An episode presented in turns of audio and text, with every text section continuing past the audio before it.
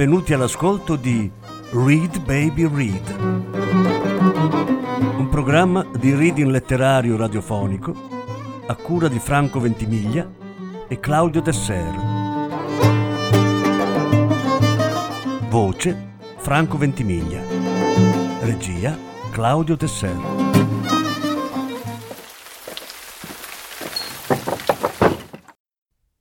Haruki Murakami La strana biblioteca.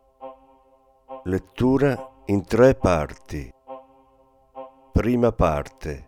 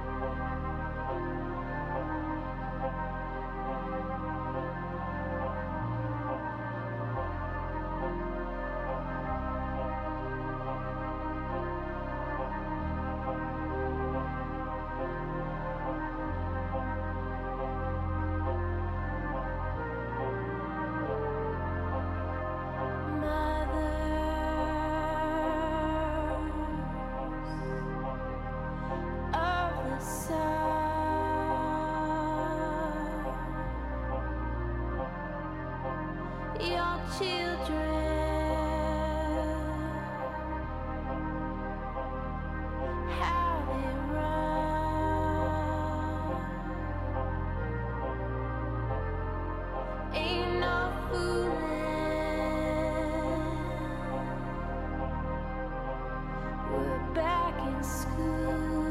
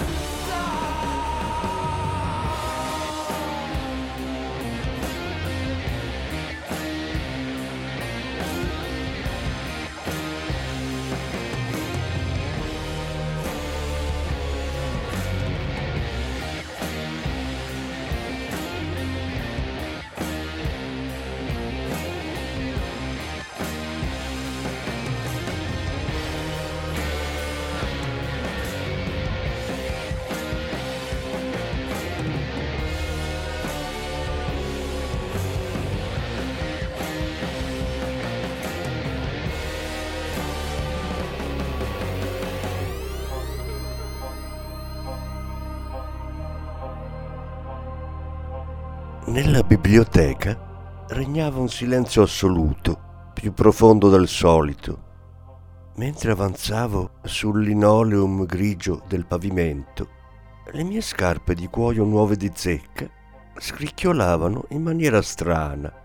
Non mi parevano neanche le mie. Ogni volta che metto delle scarpe nuove mi ci vuole un po' di tempo per abituarmi al loro suono.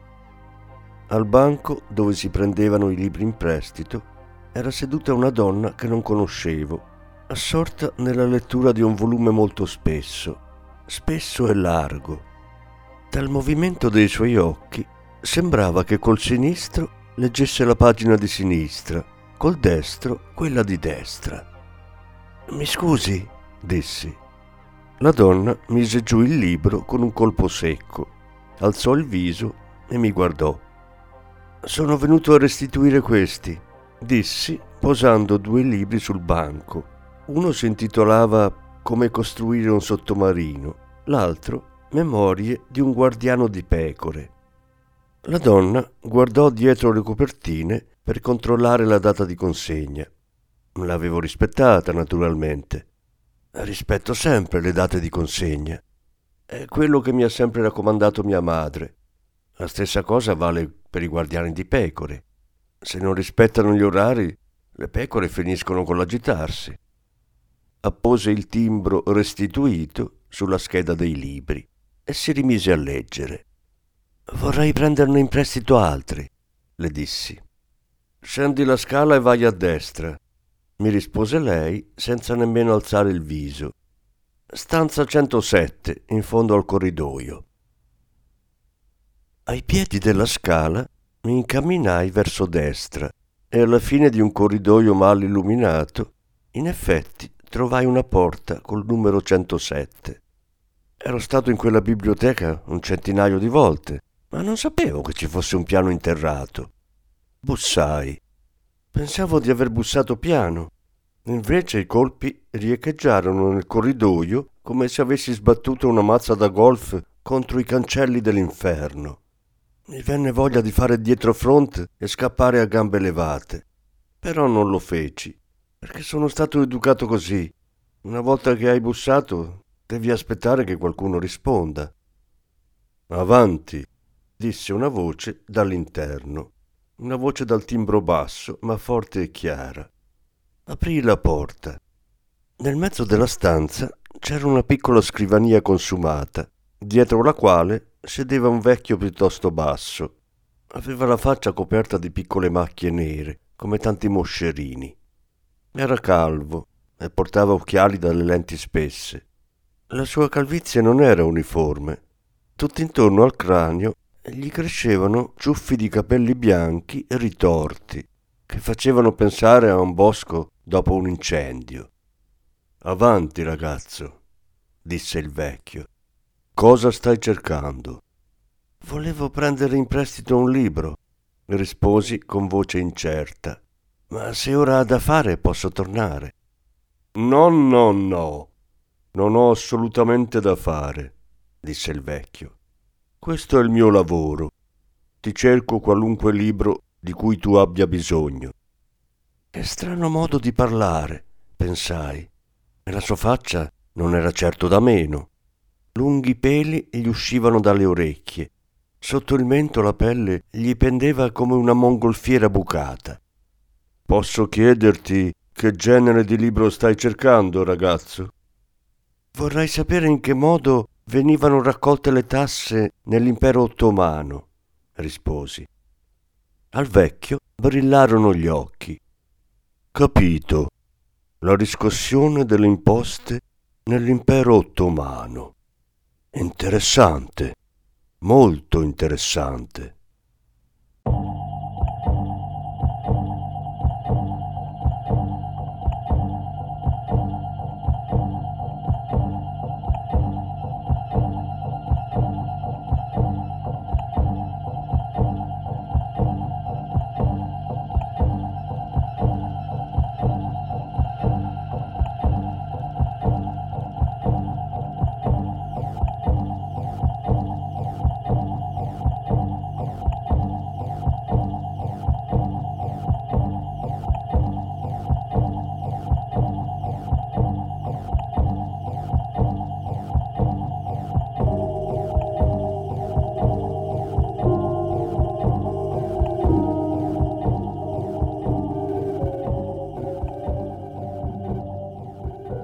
Sentivo molto a disagio. A essere sincero, non era vero che volevo conoscere a tutti i costi come venivano riscosse le imposte nell'impero ottomano. Quella curiosità mi era venuta per associazione di idee con qualcos'altro, mentre tornavo a casa da scuola. A proposito, come facevano gli ottomani a raccogliere i soldi delle tasse?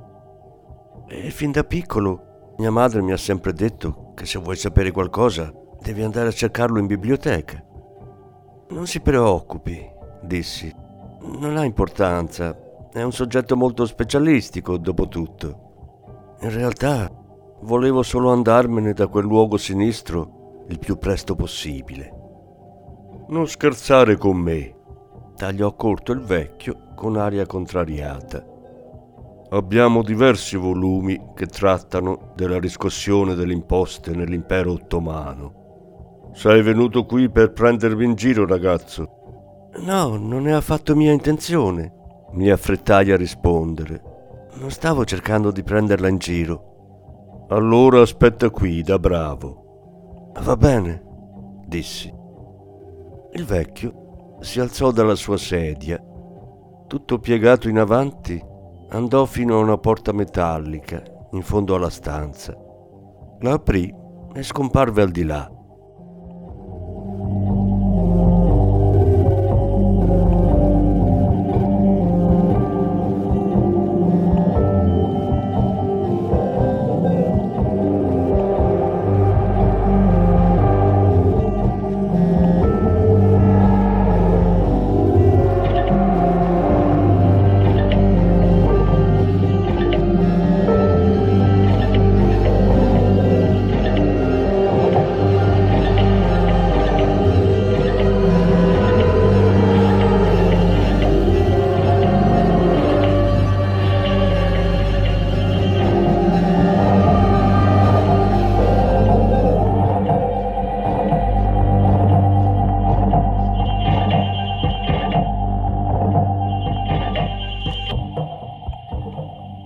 Attesa che tornasse, rimasi una decina di minuti fermo dov'ero. Alcuni piccoli insetti neri strisciavano sulla parte interna del paralume.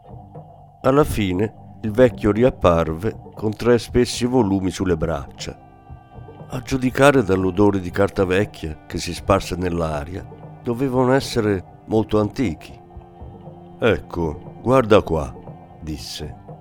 Abbiamo il sistema ottomano delle imposte, diario di un collettore delle tasse ottomano, e rivolta contro il pagamento delle tasse nell'impero turco ottomano e relativa repressione.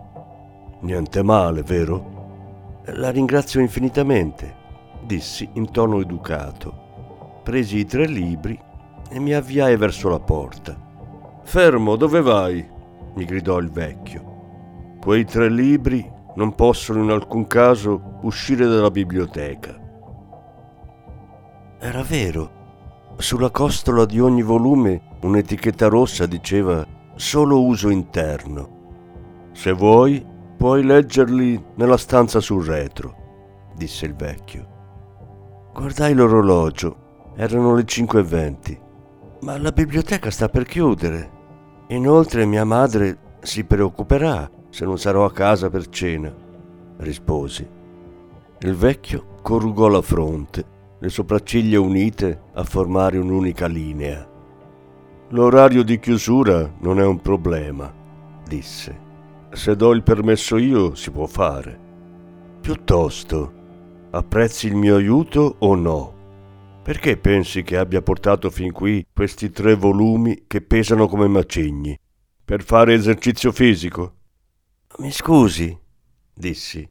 Non volevo darle tanto disturbo. Semplicemente non sapevo che questi libri non si potessero portare fuori. Il vecchio si raschiò rumorosamente la gola e sputò un grumo in un fazzoletto di carta.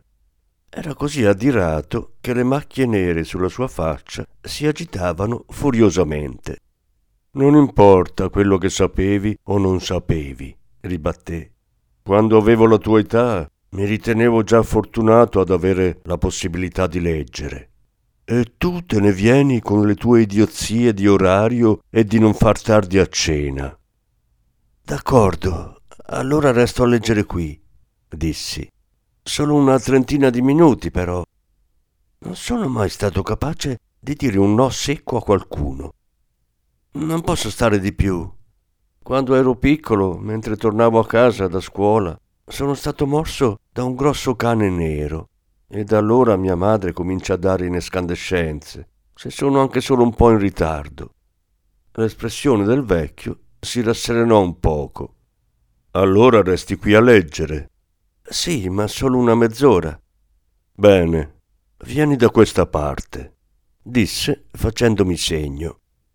Oltre la porta interna c'era un corridoio in penombra, rischiarato dalla luce vacillante di una lampadina che sembrava arrivata a fine vita. Seguimi, disse il vecchio. Percorsi pochi metri, arrivammo a una biforcazione. Il vecchio girò a destra. Poco più in là c'era un'altra biforcazione, questa volta prese a sinistra. Le biforcazioni si susseguivano una dopo l'altra, ora a destra, ora a sinistra, e ogni volta il vecchio sceglieva quale strada imboccare senza esitazione. Ogni tanto apriva una porta che dava su un altro corridoio. Ero molto confuso. Che cosa assurda. Come poteva la nostra biblioteca cittadina avere nel sottosuolo un labirinto di tali dimensioni? Le biblioteche pubbliche sono sempre a corto di fondi. Costruire anche il più piccolo labirinto è al di là dei loro mezzi. Ero tentato di chiedere spiegazioni al vecchio, ma temevo che mi sgridasse di nuovo. Gira e rigira. Alla fine arrivammo a una grande porta di ferro. Sala di lettura, diceva il cartello che vi era appeso. Il posto era silenzioso come un cimitero di notte. Il vecchio tirò fuori di tasca un mazzo di chiavi tintinnanti e ne scelse una, una grossa e vecchia chiave. La infilò nel buco della serratura e dopo avermi lanciato un'occhiata d'intesa, la girò verso destra. Si udì uno scatto. La porta si aprì con un lungo e sinistro cigolio che riecheggiò nel corridoio. Bene, eccoci qui, disse il vecchio. Forza, entra. Qui dentro? chiesi. Certo. Ma è buio pesto, protestai. Perché era vero. Al di là della porta l'oscurità era profonda come in un buco scavato nel cosmo. Il vecchio si voltò verso di me e si raddrizzò. Con la schiena eretta di colpo sembrò alto. Sotto le lunghe sopracciglia bianche i suoi occhi brillarono come quelli di una capra al tramonto. Sei il genere di ragazzo che trova da ridire su qualsiasi inezia? No, no di certo. Però ho l'impressione che... Allora piantala di seccare, fece il vecchio. Non posso sopportare la gente che fa sempre un sacco di storie, disprezzando gli sforzi di chi la vuole aiutare. Ha ragione, mi perdoni, dissi. Entro subito. Perché mi comporto così? Perché finisco sempre col dire e col fare quello che non mi va? Ci sono dei gradini da scendere dietro questa porta, disse il vecchio. Tieniti bene al corrimano, in modo da non rotolare giù.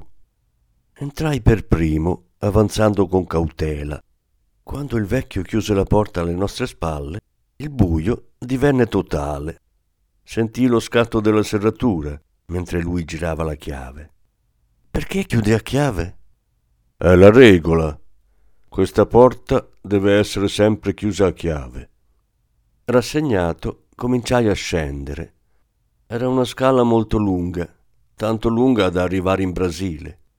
Il corrimano fissato al muro era tutto arrugginito e l'oscurità totale. Quando finalmente arrivammo al fondo, intravidi un chiarore. Era solo la debole luce di una lampadina, ma era sufficiente a farmi male agli occhi dopo tanto buio. Qualcuno mi si avvicinò dal fondo della stanza e mi prese per mano. Un uomo basso che sembrava una pecora. Grazie per essere venuto, mi disse l'uomo pecora. Buongiorno, gli risposi.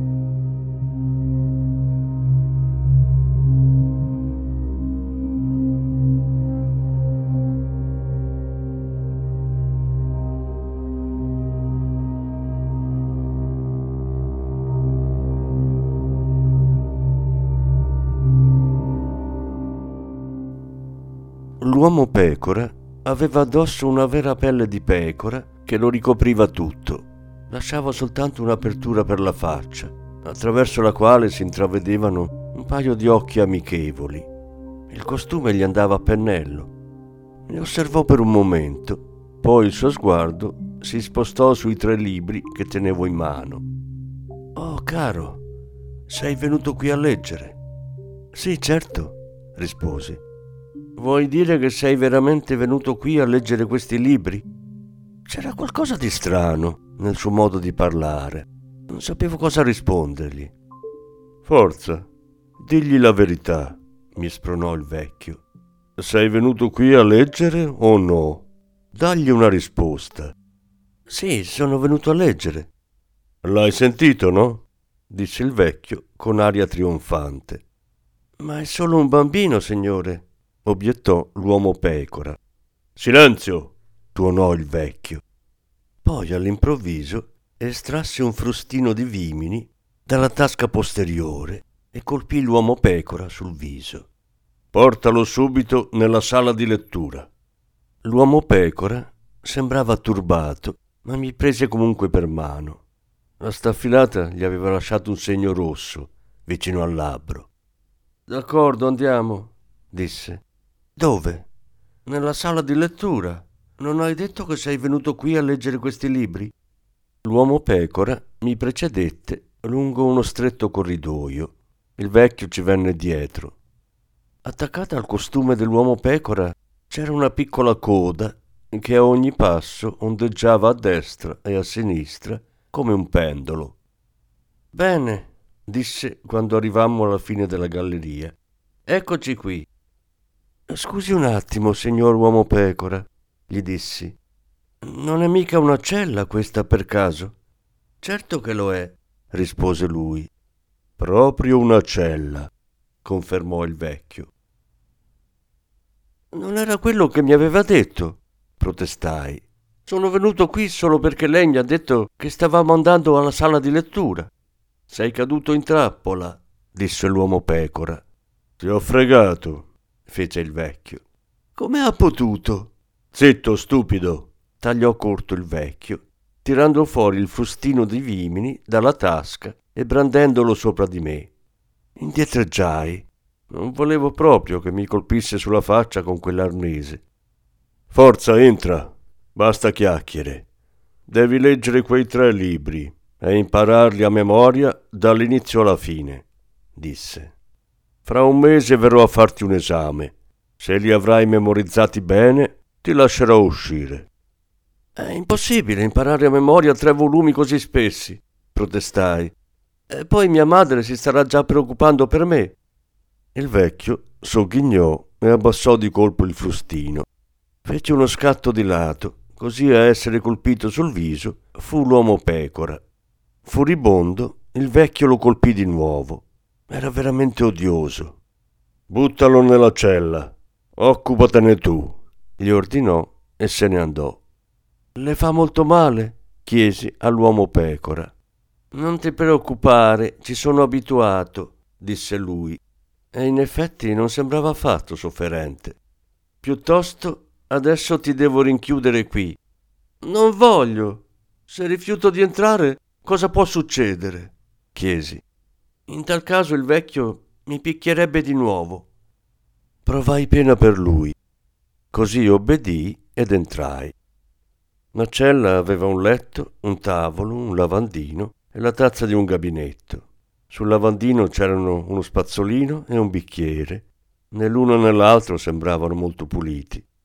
Il dentifricio era alla fragola, un gusto che detesto.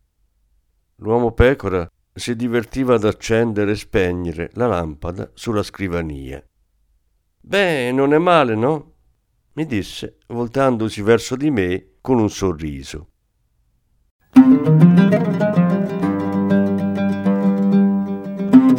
Avete ascoltato Read Baby Read, un programma di reading letterario radiofonico a cura di Franco Ventimiglia e Claudio Tesser. Grazie per l'ascolto, alla prossima settimana. La seconda parte della lettura sarà trasmessa la prossima settimana.